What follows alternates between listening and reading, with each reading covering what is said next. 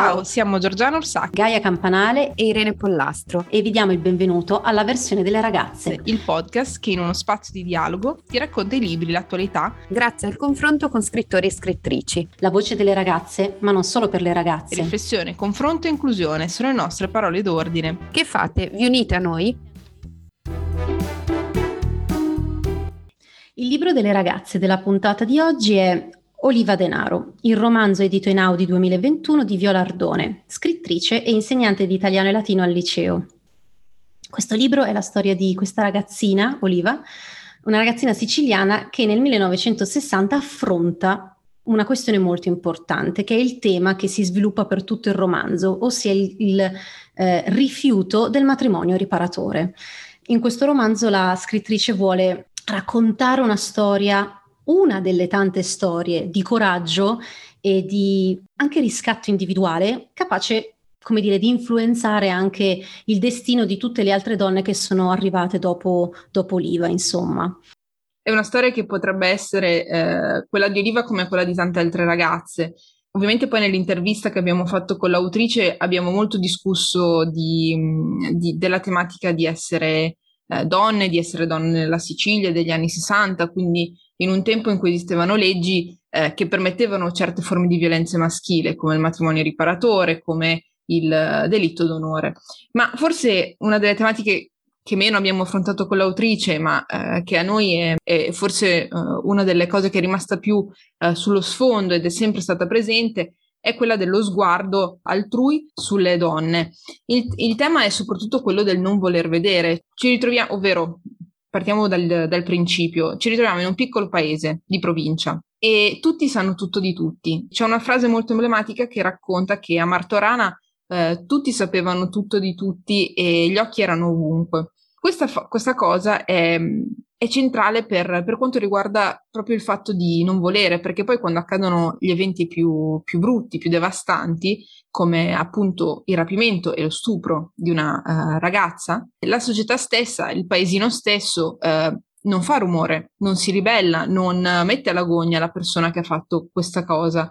E questo fa sì che porti a galla una tematica molto grave, cioè quella del, di vivere in un contesto eh, che purtroppo, a me dispiace dirlo, però eh, si propaga fino ad oggi, eh, del non voler vedere e di non voler reagire, non voler far rumore quando, ehm, quando le donne vengono spezzate.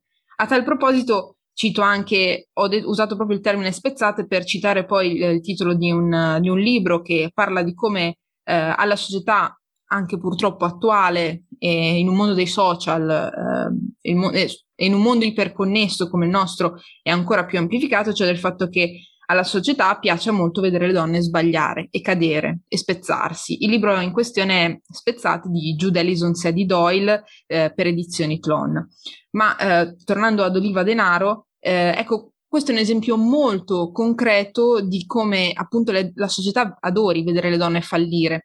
E nel momento in cui eh, fallisci via un furto della tua narrazione perché tu perdi il controllo, il tuo, la tua narrazione, i tuoi eventi, quello che ti è successo diventano di dominio pubblico e il pubblico ne assume il diritto di dire la loro. C'è chi si sente legittimato a farlo e a ferirti, e questo vuol dire essere esposti a un'intimità non richiesta, ostile, pervasiva.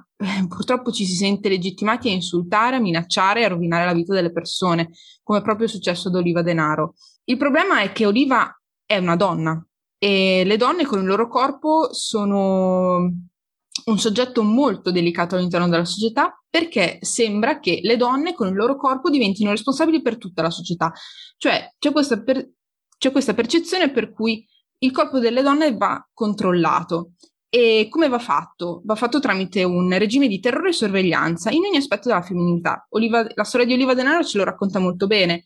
Lei prima di diventare eh, donna, eh, ovvero prima di avere il marchese, prima di avere ovviamente il ciclo mestruale, eh, è brutta, nessuno la considera, può parlare e giocare con i maschi, quando diventa donna, quando appunto eh, le arriva il ciclo eh, mestruale, questa, questa sua caratteristica cambia, diventa bella, si vede bella e le persone la vedono bella. E questa cosa è un aspetto molto interessante perché è sempre la percezione pubblica. Ovviamente Oliva non cambia dal giorno alla notte, non, è, non è impossibile, è oggettivamente impossibile. È l'occhio, è l'occhio di chi la guarda che la fa cambiare. E questo purtroppo è, è, proprio un aspetto sul controllo del corpo delle donne, come poi lo è, eh, è una storia, del, una storia sul controllo del corpo delle donne, anche quello che poi succederà ad Oliva, perché nel momento in cui subisce la violenza è nel momento in cui decide di denunciare e nel momento in cui nonostante ciò viene comunque vista come la persona che sta dalla parte del torto, ecco, credo che non ci sia molto altro da dire.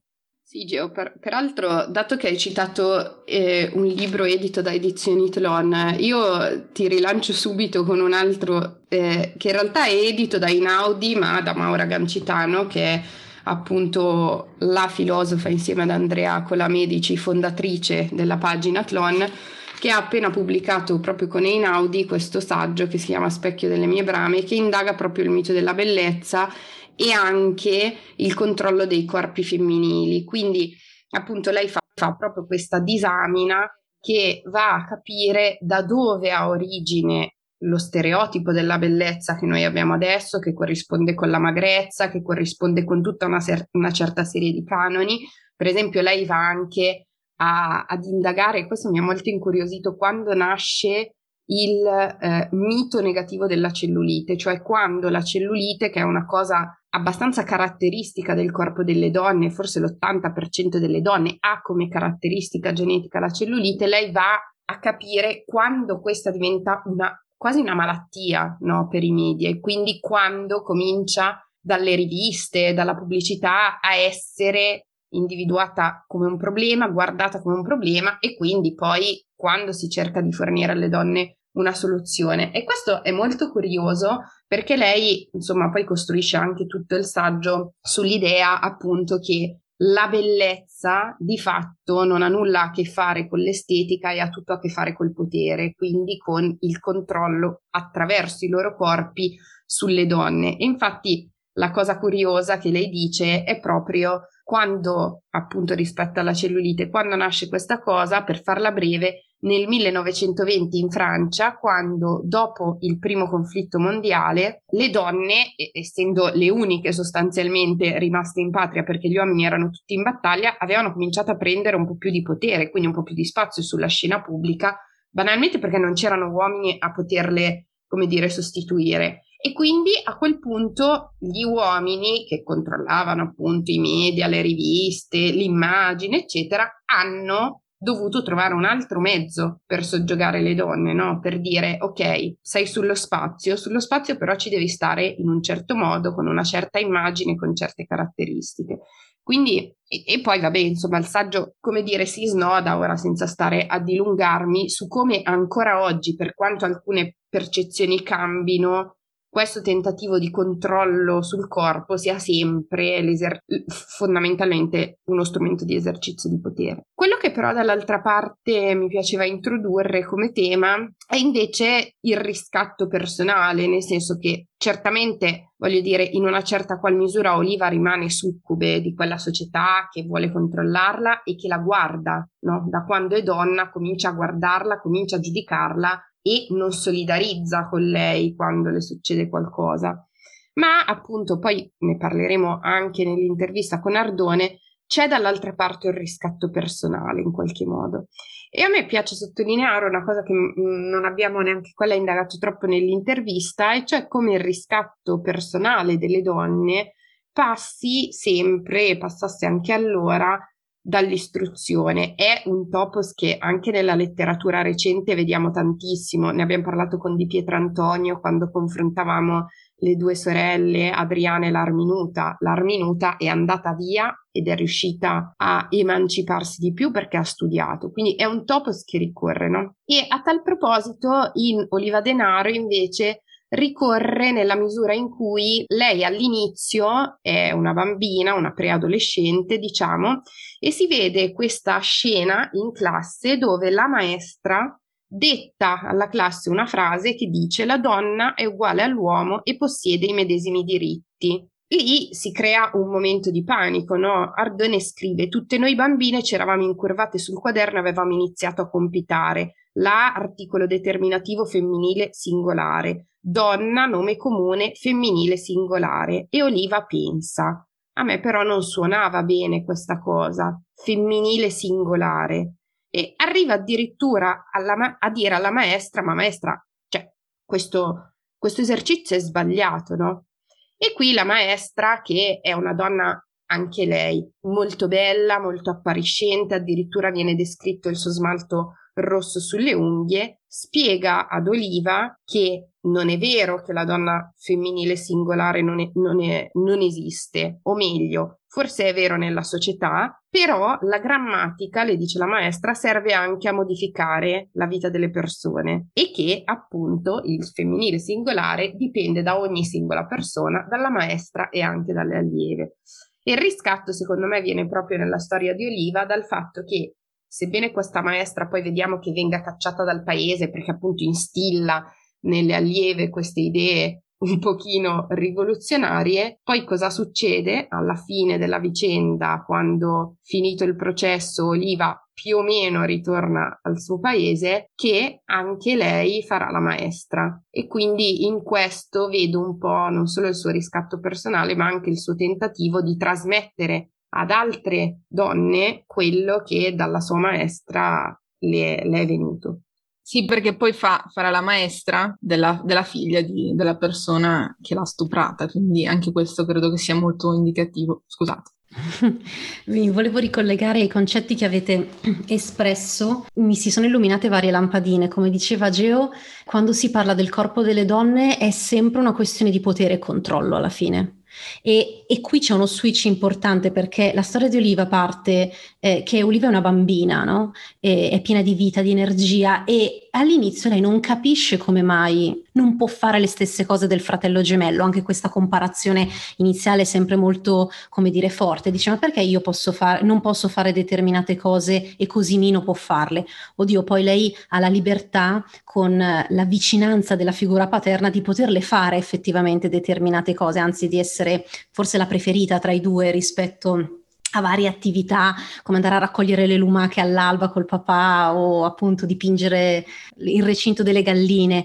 Però Oliva inizialmente non la capisce questa cosa, cioè lo switch tra corpo bambina e corpo donna. Oliva non, non, lo, non lo comprende realmente, sa che deve farlo, cioè sa che a un certo punto, quando succede quella cosa, cioè arriva il ciclo mestruale, lei deve cambiare, lei deve guardare, eh, come dire, per terra, testa bassa, non incrociare più lo sguardo. Ci sono delle frasi bellissime nel libro che eh, spiegano, come dire, lei, lei, si chiede, ma io non do confidenza a nessuno, no? Parafrasando, adesso non ricordo esattamente la frase, come che colpa ne ho?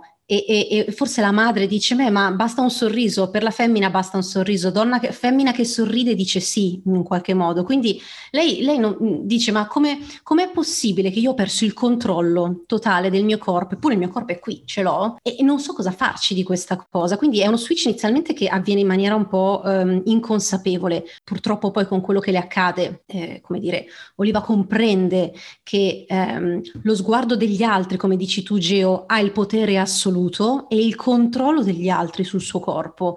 E, e lì mi ricollego poi a, invece al concetto che dicevi tu, Ire, del riscatto, dove inizialmente ce l'ha a scuola, naturalmente, che, eh, dove lei inizia a, a, a, fare delle valutazioni, dire qua c'è qualcosa che non mi torna, no? Poi sicuramente ci sono anche quegli incontri dove lei va un po' all'inizio intimorita e un po' controvoglia, forse inizialmente perché anche impaurita rispetto a questa cosa di, con Liliana, che è la sua compagnetta di scuola, che è figlia di un comunista, quindi vanno a questi incontri dove si, si si, discute del ruolo della donna e di altri argomenti molto interessanti, però lei si ritrova un po' spaesata no? in questi, eh, dove è Liliana fondamentalmente che in realtà prende parola. E un altro pezzo di riscatto personale, ovviamente, che poi è un po' il fulcro del libro, è questo dire no, che eh, come poi affrontiamo molto bene nell'intervista con l'autrice, non è un no eh, dove io mi faccio paladina di questa battaglia e vinco, ma è un no rispetto a quello che io reputo giusto o sbagliato, perché il fatto che sia così giovane la ragazzina. Oliva è, è, giovane, è giovanissima, 15 anni, 16 anni e solitamente gli adolescenti hanno molta più, come dire, percepiscono tutto in maniera molto più viscerale, anche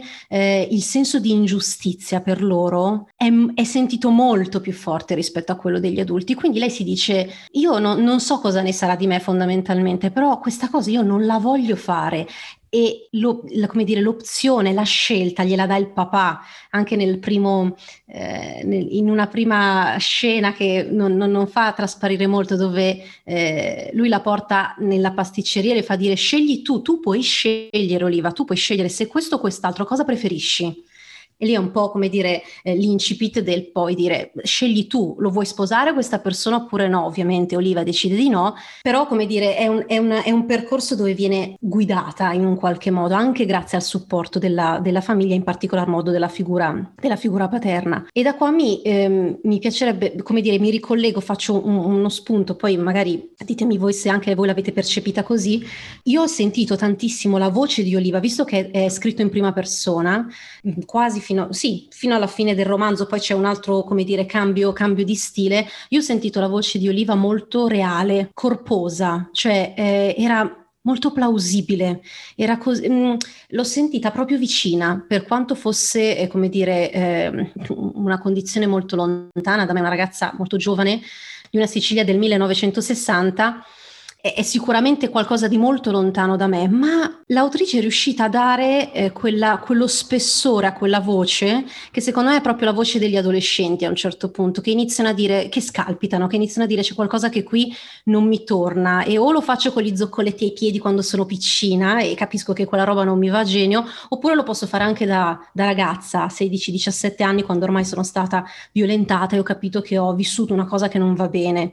E a quel punto dico di no, un po' per me Inevitabilmente lo dirò anche per le altre, questo è inevitabile, però Oliva qua in questo romanzo è molto bello il fatto che lo faccia per sé.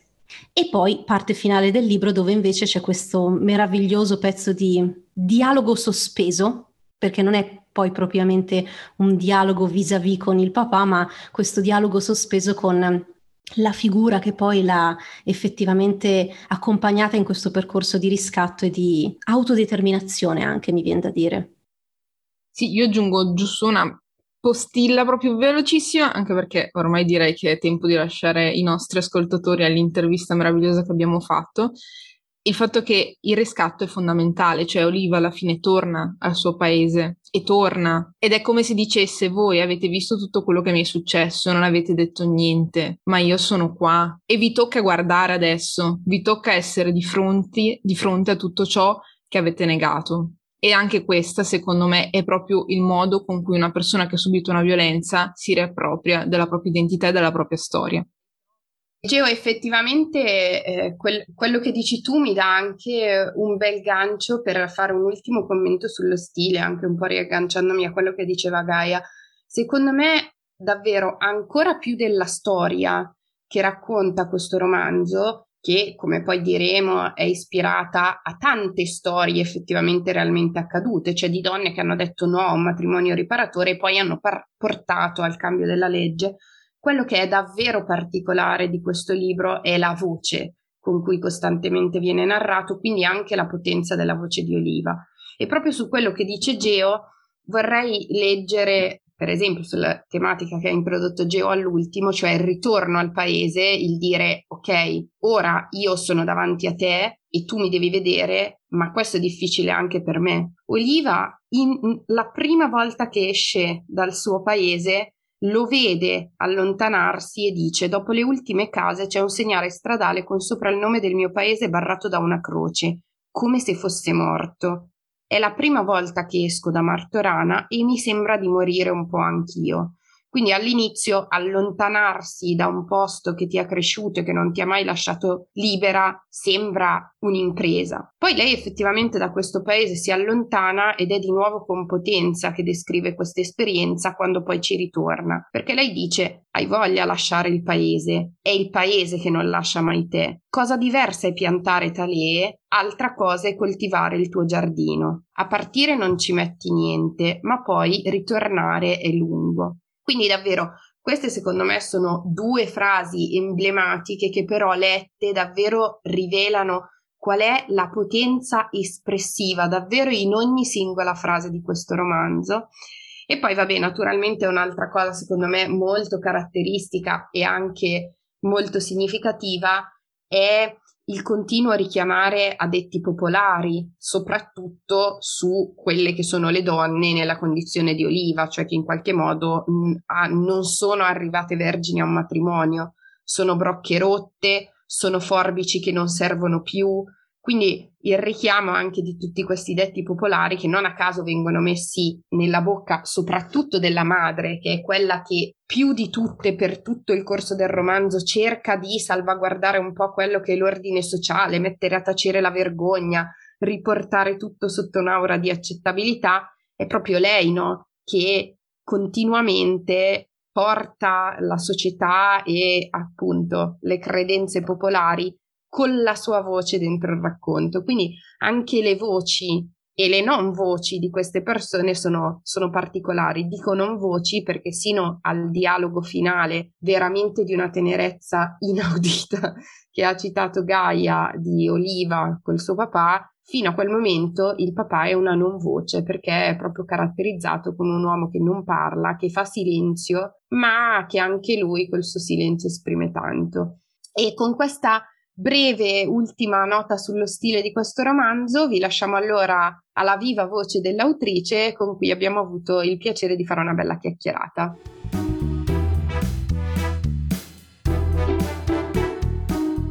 Dunque, la storia di Oliva Denaro è una storia che io definirei di apprendistato alla ribellione. La vicenda si snoda a partire dalla prima adolescenza di Oliva fino ad arrivare alla sua età adulta in questa costante spinta verso la ricerca della libertà di essere in un'epoca in cui nascere donna, e soprattutto in certi luoghi, equivaleva di fatto a una condanna. Quello che mi è piaciuto particolarmente di come hai deciso di raccontare questa storia, che appare ispirata alla celebre vicenda di Franca Viola, che è conosciuta eh, nella nostra storia come la prima donna che ebbe il coraggio di rifiutare un matrimonio riparatore, è che questo apprendistato alla ribellione, che porta di fatto Oliva alla medesima decisione finale di Franca Viola, non vede una protagonista e quindi un'Oliva scatenata contro tutti, ma al contrario mi è sembrato un processo quasi corale, a cui, un po' recitando diversi ruoli, sembrano partecipare molti personaggi che girano attorno alla protagonista.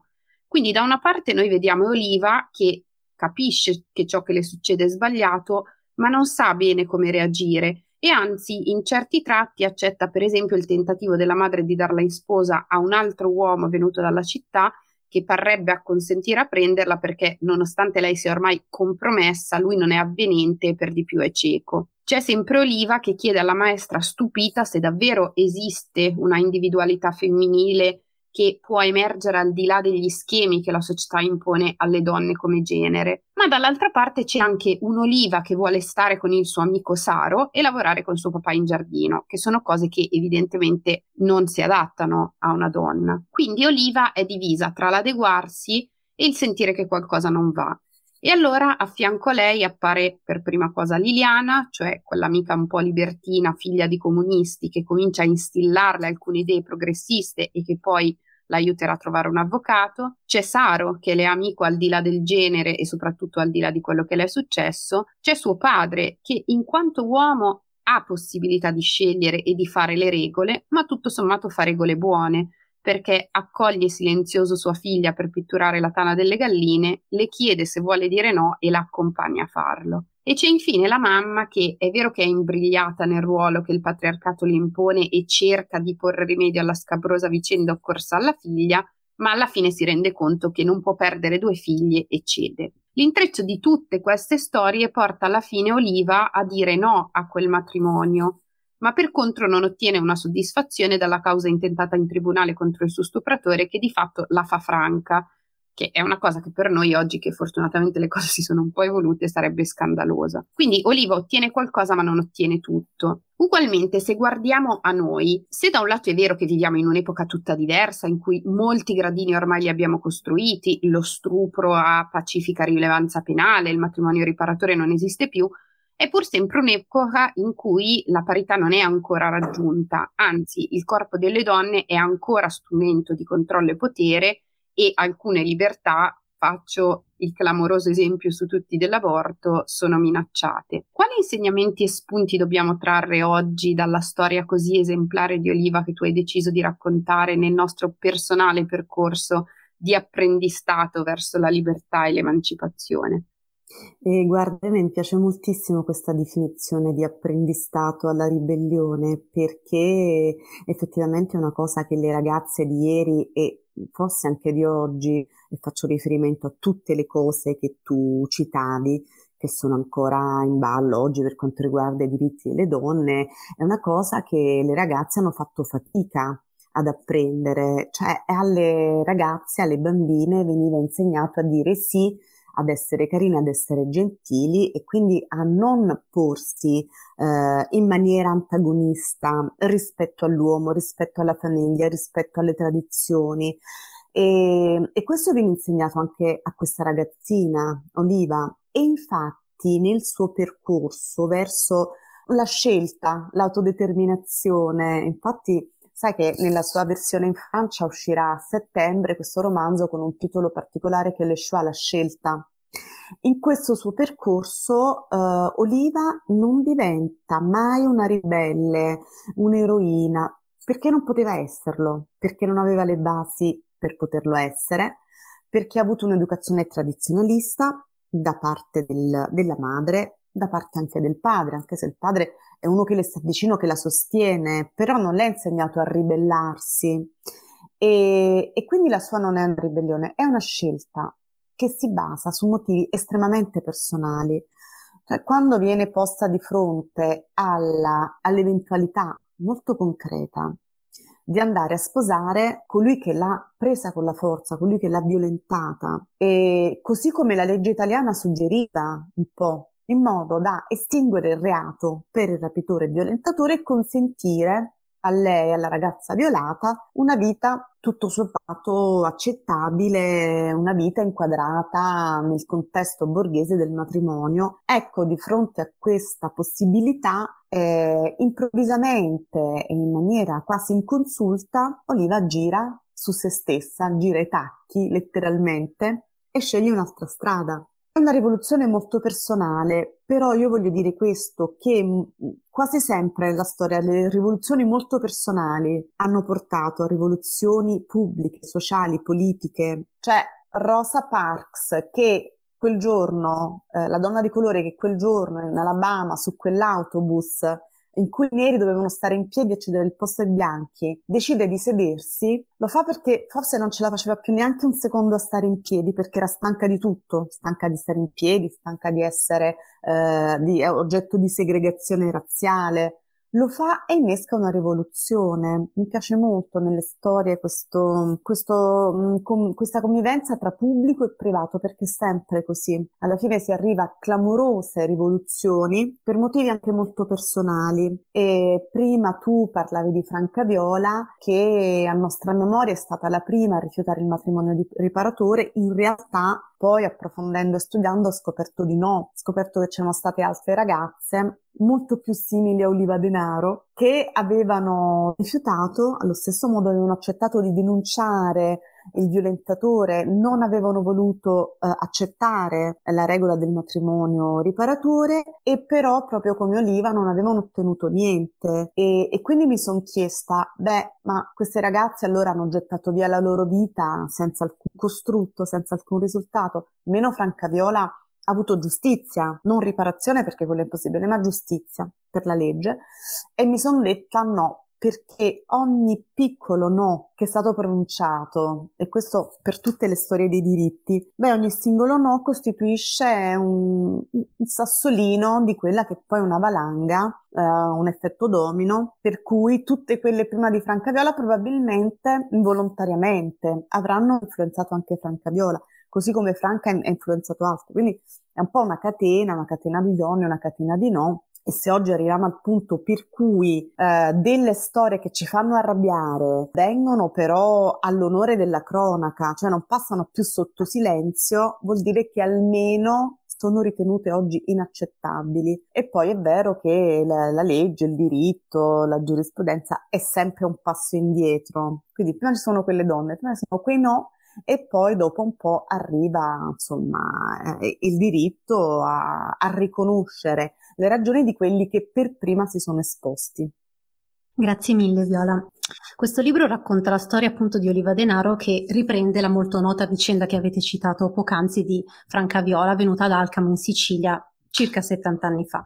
La descrivo in breve. A 15 anni Franca Viola si fidanza con Filippo Melodia, ma il padre decide di sciogliere il fidanzamento quando scopre che Filippo eh, ha dei legami con la mafia. Da qui iniziano queste rappresaglie della famiglia Melodia che si concludono con il rapimento di Franca, che verrà portata in un casolare, eh, reclusa per, per giorni, picchiata, affamata e violentata. Nel frattempo la famiglia Melodia contatta la famiglia Viola per proporre la famosa pacciata. Eh, la nostra legislazione con l'articolo 544 fino al 1981 prevedeva appunto questo matrimonio riparatore. Ricordiamo che all'epoca la violenza eh, carnale era reato contro la morale e non contro la persona, si dovrà attendere il 1996 per arrivare ad un cambiamento. Ad ogni modo, in base a questo articolo, l'autore di una violenza poteva non incorrere appunto in nessuna responsabilità giuridica se sposava la vittima della sua violenza. Pacciata quindi perché diciamo diciamo, i benefici potevano essere, mettiamola così, per entrambi. Lui non andava in carcere, lei poteva scongiurare eh, il pericolo del disonore, perché si sa che una ragazza che aveva, avuto rapporti sessuali con o senza consenso prima del matrimonio non avrebbe avuto una vita normale, come dici nel tuo libro, sarebbe stata una brocca rotta.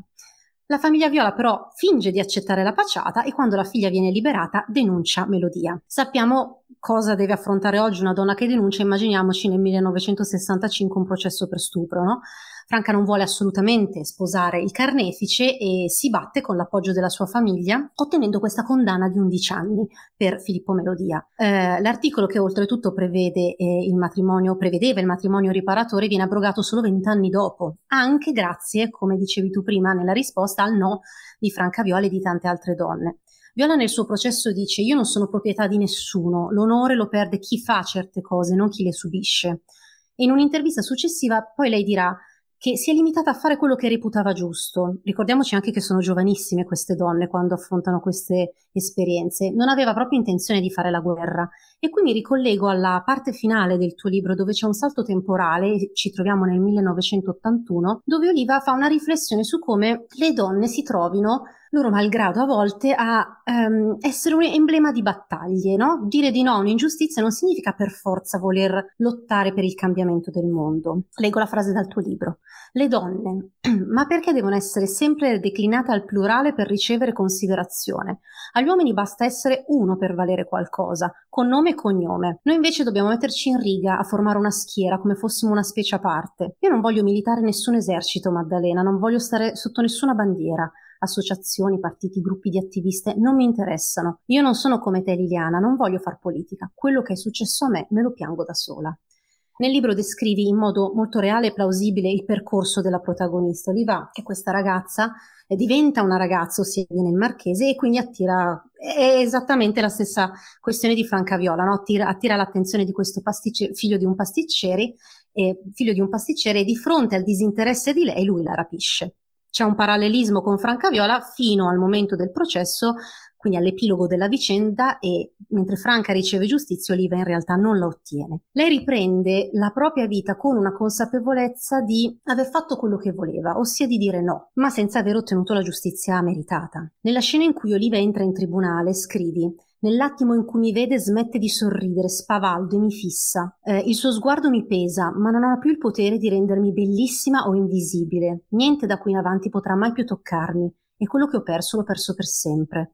Correre a scatafiato con gli zoccoletti ai piedi, immaginare i nomi delle nuvole, girarmi nella mente i termini in latino, raffigurare a carboncino le divinità del cinema, indovinare l'amore nei petali di un fiore. In questo paragrafo, quando l'ho letto, credo sia racchiusa proprio l'essenza dell'esperienza della protagonista, perché lei ha perso qualcosa che non le tornerà mai più indietro, ma nonostante lui la faccia franca, non ha più alcun potere su di lei e questo si può osservare anche nella parte, diciamo, conclusiva del libro, senza fare spoiler. La storia di Oliva ci ricorda come la vittoria si costruisce sicuramente passo dopo passo, anche senza voler a tutti i costi eh, militare, creando un percorso che ci porta fino ai giorni nostri. Ma secondo te, vista anche la potenza attuale dei social che hanno indubbiamente amplificato e intensificato la comunicazione, c'è ancora la tendenza al quello che è successo me lo piango da sola? Oppure c'è l'idea di combattere per qualcosa di più grande per tutte le altre? E secondo te quali fattori influenzano queste due tendenze?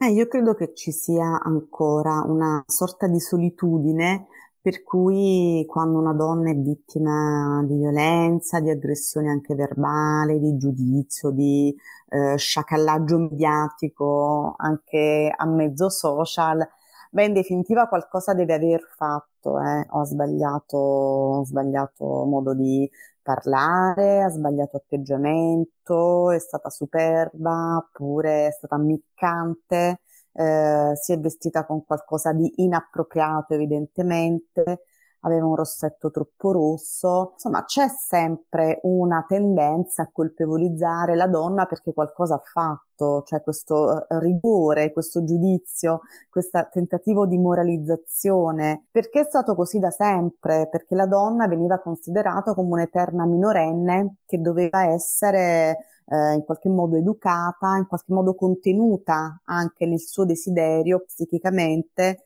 se pensiamo che quando esistevano in Italia i, i, manicomi fino al 1978, fino alla legge 180, beh, le donne potevano essere internate per volontà della famiglia o del marito, semplicemente perché manifestavano una, un'erotizzazione, erano considerate lascive, erano considerate euforiche. Quindi il desiderio femminile, che poteva essere all'epoca un desiderio sessuale, oppure oggi anche un desiderio di autodeterminazione, di carriera, di potere, cioè una donna che desidera il potere è censurabile. La donna deve far finta di non ambire al potere, di non ambire al successo, di non ambire a far soldi. L'uomo che invece manifestamente ambisce a queste tre cose eh, è riconosciuto socialmente, va bene, è qualcosa di positivo, è una figura positiva, vincente. La donna no, deve fingere che per caso è arrivata a quel luogo di potere o per caso è arrivata a una posizione economica di, di tutto rispetto. Insomma, c'è ancora una, uno sguardo molto bigotto delle donne e per converso, quando una donna fa notare delle cose sottolinea è una grandissima rompiscatole,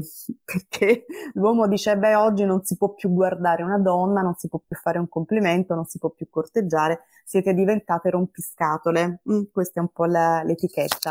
Insomma, c'è ancora una, una, grande solitudine, io credo, anche perché poi da quello che leggiamo dalle statistiche, le donne che subiscono violenza, che sono vittime di questa parola terribile, però avrà anche un motivo per cui esiste ancora nella nostra lingua il femminicidio eh, o la violenza domestica.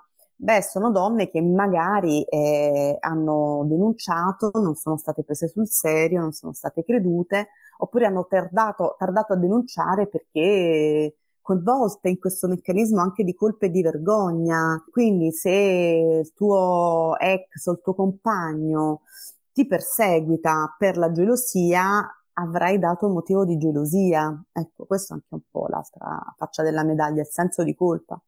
E allora nella scena che tu, Gaia, citavi prima, c'è Oliva che eh, oltre alla violenza fisica che ha ricevuto, ha ricevuto anche un senso di mm, eh, rimanere espropriata di qualcosa, di una parte di sé.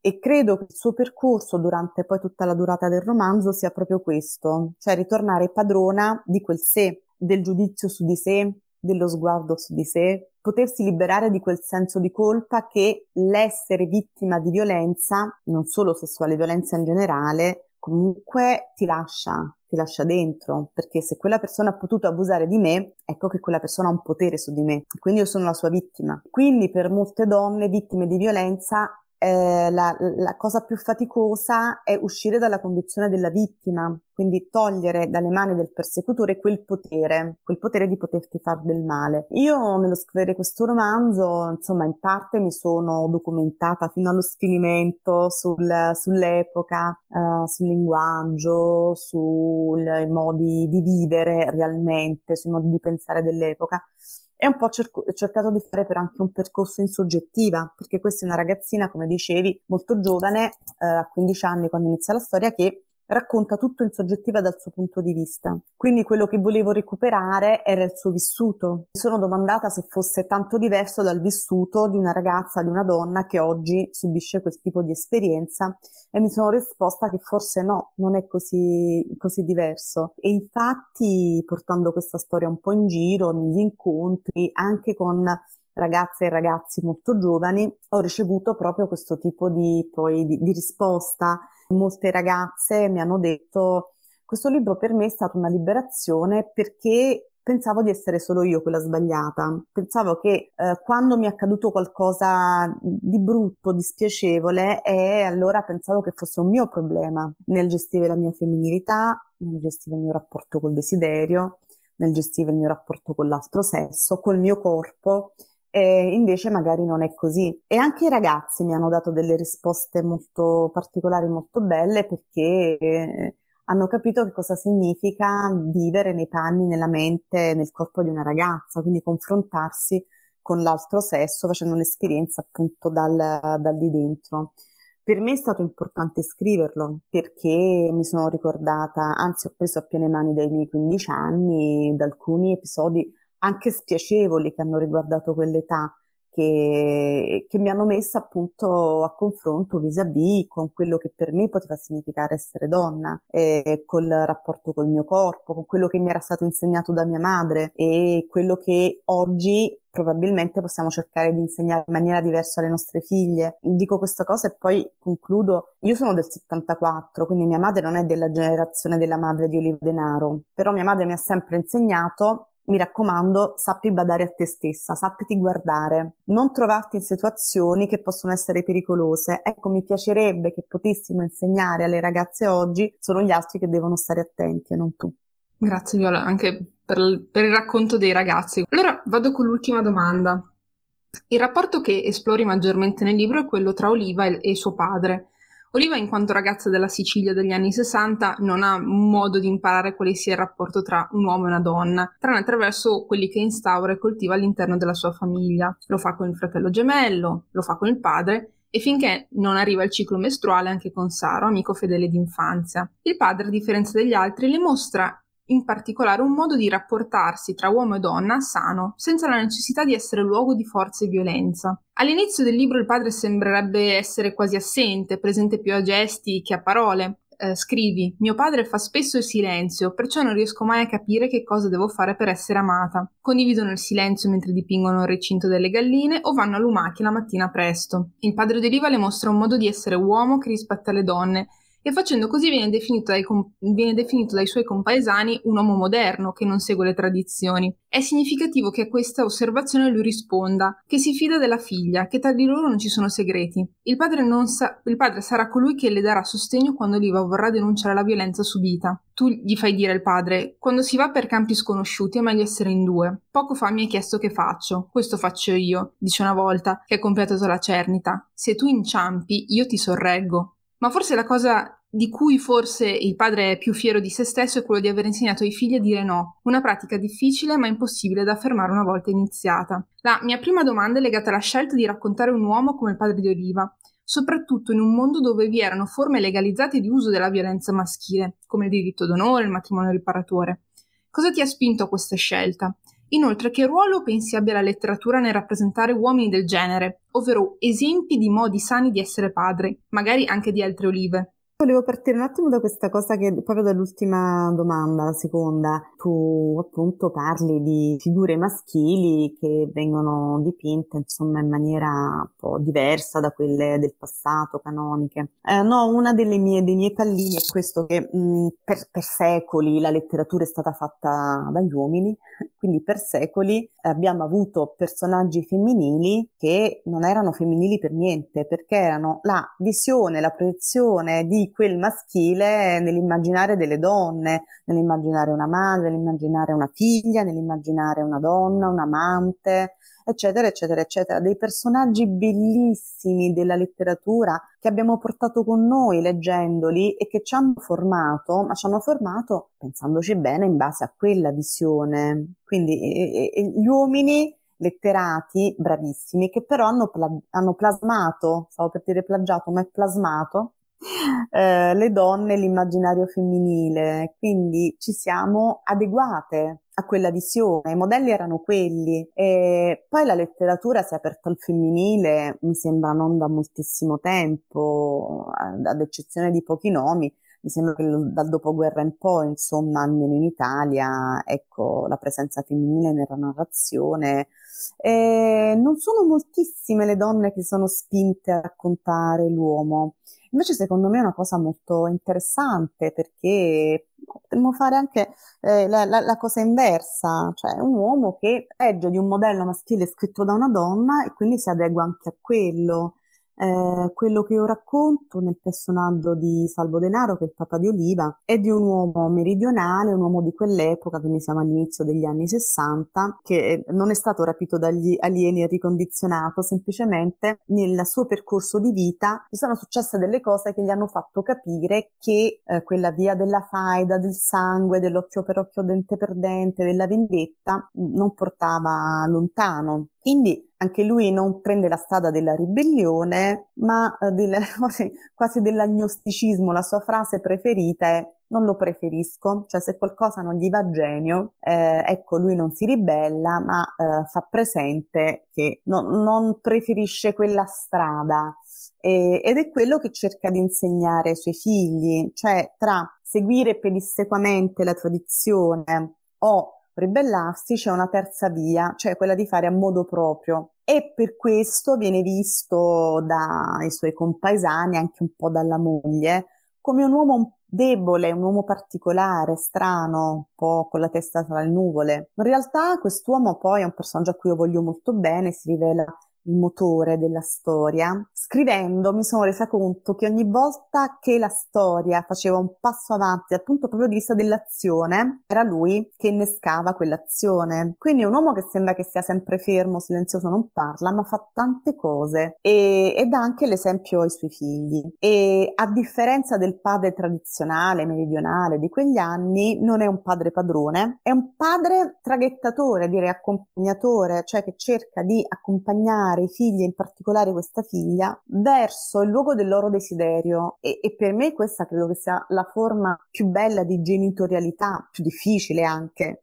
cioè cercare di rendersi così leggeri sulle spalle del figlio da evitare di guardare più in là, di proiettare più in là la propria ombra su di lui o lei e cercare invece di vedere dove si proietta l'ombra del figlio, in che direzione, dove vuole andare, rischiando con questo anche di, eh, di, di, di metterli nei guai, perché poi nell'ultima parte del libro, anticipo solo questo e poi basta, io gli do voce e perché voglio che questo personaggio poi manifesti anche tutte le sue paure e insicurezze, eh, perché è bello fare il padre che lascia andare, che dà libertà, però quella libertà ha un prezzo e prima tu Giorgiana eh, dicevi che Oliva non riesce a capire cosa deve fare per renderlo felice, per farsi amare, proprio perché la libertà è, è qualcosa che va gestita e quindi qualcosa di difficile anche da maneggiare e, e, e per questo per un genitore è difficile darla.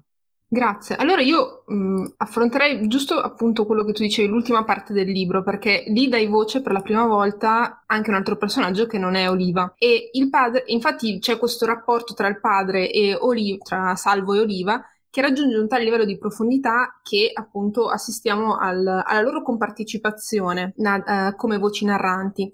Tale intreccio però si configura sia come una sorta di dialogo che come una sorta di flusso vista anche la scelta di iniziare e finire ogni capitolo con la stessa frase.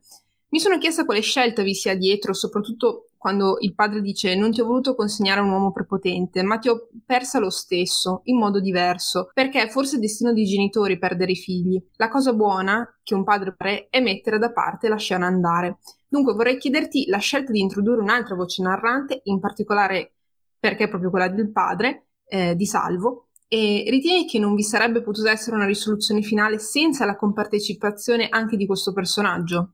Eh, bella, bella domanda, bella domanda.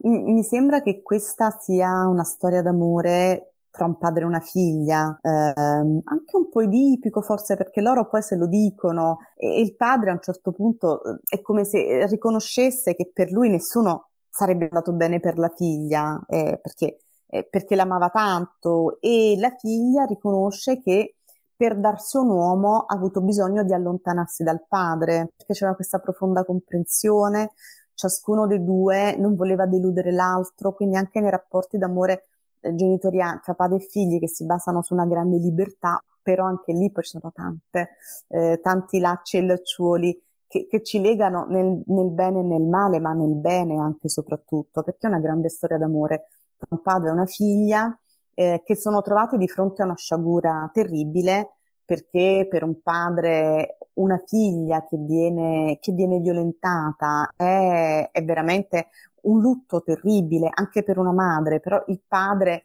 eh, storicamente, tradizionalmente, è quello che è preposto, infatti nella cerimonia del matrimonio, cos'è il matrimonio? Il rito cattolico, c'è un padre che accompagna la propria figlia e la dà simbolicamente a un altro uomo, come a dire io l'ho protetta fin qui, adesso la consegno a te. Ecco, quindi lavorando dal punto di vista di quegli archetipi, che oggi sono superati, però qualcosa di noi hanno pur lasciato. Ecco, quindi un, un padre che non ha assolto a quella funzione di, di protezione, di contenimento, di accudimento della figlia, che è una funzione di accudimento diversa da quella materna, parliamo sempre di archetipi insomma di, eh, di, elementi del profondo. Quindi per questo mi sembrava che sentire anche la sua voce fosse, potesse essere un elemento importante, ma soprattutto perché credo che Oliva e il padre abbiano avuto bisogno alla fine della storia di riraccontarsela, perché poi quando succede qualcosa in una famiglia è anche vero che ce la si racconta sempre, il trauma è qualcosa che si continua a ripercorrere anche a distanza di tempo, perché ci lascia una domanda, il trauma ci lascia un punto interrogativo eh, a cui è difficile rispondere anche nel tempo. A volte si arriva a delle risposte parziali che ci conciliano con noi stessi e ci permettono di andare avanti. Quindi quel dialogo muto tra padre e figlia fatta di sottintesi in un giorno importante per Oliva e non dirò che giorno è, è un giorno molto simbolico, probabilmente serve appunto come eh, ricostruzione parziale eh, della storia per poter da quel, punto, da quel punto in poi andare avanti. C'è la scena finale, proprio l'ultima paginetta dei Promessi Sposi, che è un libro che si fa leggere ancora oggi a scuola, io sono anche insegnante, ma quasi mai si arriva a leggere quell'ultima paginetta per questione di tempo e bla bla. Io la faccio leggere sempre, perché ci sono lì Enzo e Lucia, posso spoilerare perché è un libro del 1800, quindi credo di non rivelare nulla, felicemente sposi, con tanti figlioletti, e anche lì loro due se la riraccontano. Dice, beh, ma cosa abbiamo imparato? Ma perché c'è successo questo? Perché abbiamo avuto quella sventura? Beh, i guai bisogna stare attenti a non cercarseli. Beh sì, ma quando uno non se li è cercati arrivano, se, se la riraccontano. E quindi un modo evidentemente, forse è così che nascono le storie, forse è questo che ha dato origine alla narrazione, al romanzo, chissà.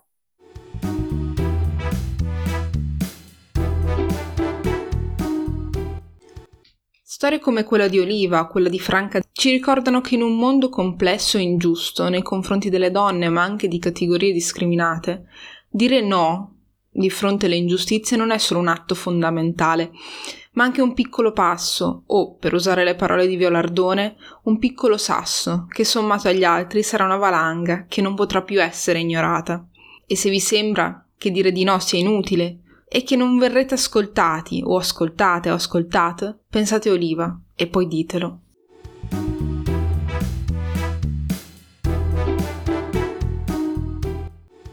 Grazie per aver ascoltato questa puntata di La versione delle ragazze. Per riascoltare queste e le precedenti puntate ci trovate sulle principali piattaforme di streaming gratuitamente. Se ascoltando questo podcast vi sono sorte domande o curiosità, scriveteci alla nostra mail info ragazze.com. Ciao, alla prossima! Avete ascoltato il podcast La versione delle ragazze, un progetto ideato da Gaia Campanale, Giorgione Ursacchi, Irene Pollastro ed Eleonora Scialo.